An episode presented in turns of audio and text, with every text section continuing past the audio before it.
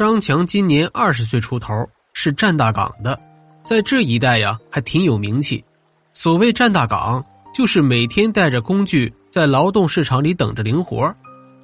张强从小与奶奶相依为命，他上高二时，奶奶得了一场重病，失去了劳动能力，张强就辍学在家养家糊口。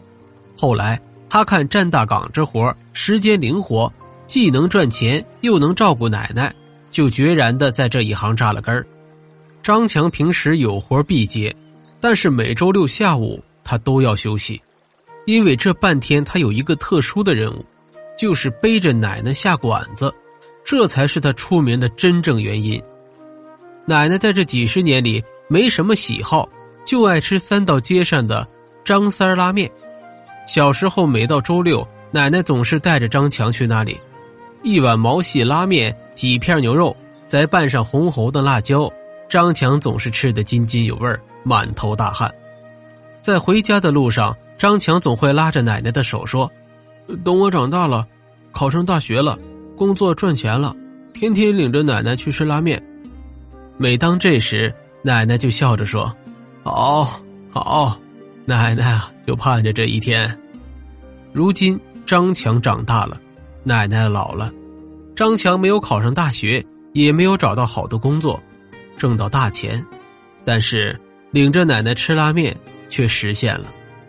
张三拉面馆前有九个台阶，自从奶奶得了病，就无力走上这个台阶了。起初，张强把拉面打包拎回家，可奶奶说打包啊就不是那个味儿了。于是每周六下午，张强都要打个车，拉着奶奶来到三道街，然后背起奶奶走上九个台阶，进到拉面馆里。左手靠窗户边的小桌子总是被擦得干干净净，好像是在等待着祖孙俩。天长日久，张强背着奶奶下馆子，成了这一带独特的风景。张强因此出了名。这天，张强又背着奶奶下馆子了。一碗面吃完，他刚要背起奶奶离开，拉面馆的老板走了过来：“兄弟，我这有点活，不知道你能不能做呀？”原来。张三拉面馆要在九道街开分店，房屋已经租好了，要设计装修。老板请张强帮忙。张强一听，急忙说：“哎，这我干不了，我不是木匠，也不是瓦匠，不会装修，我没法做呀。”老板说：“不用你自己做，我这里太忙，离不开。我想找一个靠谱的人替我监工。我知道你平时站大岗，名气也响，所以啊。”就想请你帮忙，用料你去买，工人你去雇，一切费用我来出。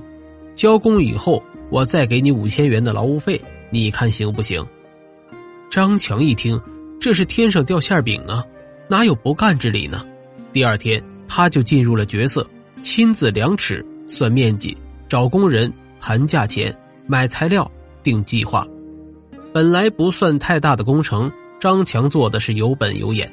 细致入微，价钱压到了最低，材料选的最好，计算的最周全。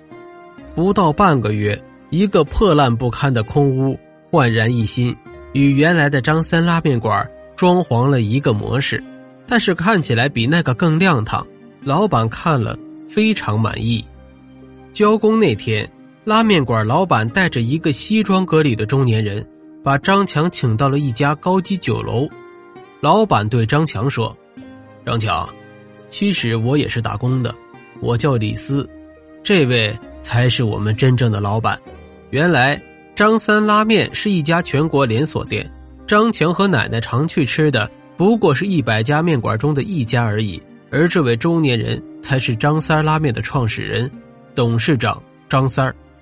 张三儿先生的事业正是如日中天。他掏出一张银行卡，递给了张强。”兄弟，这是劳务费。张强接过卡，谢谢。张强兄弟，李斯插话道：“你知道这张卡里有多少钱吗？”张强说：“不是五千吗？”李斯笑着说：“兄弟，这里是五十万。”啊，这么多钱，我我可不能要，我就收五千。张强吃惊的说：“同时把那张银行卡推回了张三面前。张三和李四都哈哈大笑起来。李四说明了原因，原来李四看张强每周六都背着奶奶来吃面，被他的孝心感动了，所以每到那天，不管客人多少，他都让服务员把左手边靠窗户的小桌子擦得干干净净，给他们祖孙留着。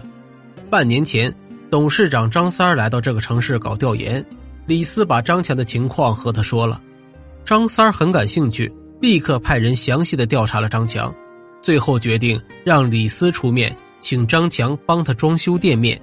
在这期间，张三儿一直暗中观察张强，他发现张强不但孝顺，而且聪明、诚实，所以对张强更加有了好感，决定帮助他，这才有了今天的会面。张三说：“小兄弟，这里的五十万是张三拉面分店开业的。”注册资金，张强更糊涂了。这些钱是你应该给李哥呀，为什么给我呀？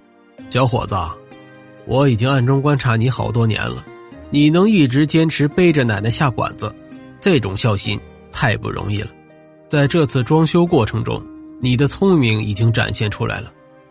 最主要的是，装修的时候你完全可以动手动脚多捞一些钱，可是你没有这么做。因此，我想请你加入我们的创业团队。那个新装修的店面就交给你了，这五十万是启动资金。不过，这钱可不是白给你的，五年之内你要还清。李斯说：“兄弟啊，这可是天赐的良机呀，好事儿都让你遇到了。可是，可是我不懂经营啊，我更不会拉面。”张三说道：“哎，这都不是问题。”我们总部会全程跟踪指导，还包教技术。关键是你孝顺、讲诚信，再加上你聪明，我相信新店的生意很快会火起来的。嗯，还有，我要是全心投入面馆，就没有人照顾奶奶了。这事儿啊，我早都想好了。咱们那个店不是两层楼吗？底层开面馆，二层你和你奶奶住，这样你就不用背着奶奶去吃面了，她随时随地。都能吃上热乎乎的拉面。一个月后，九道街张三拉面正式开业，还是那熟悉的味道，生意做得红红火火。每个进店的顾客都能看到墙上挂着两个牌匾，东边写的是“百善孝为先”，西边写的是“万业成为本”。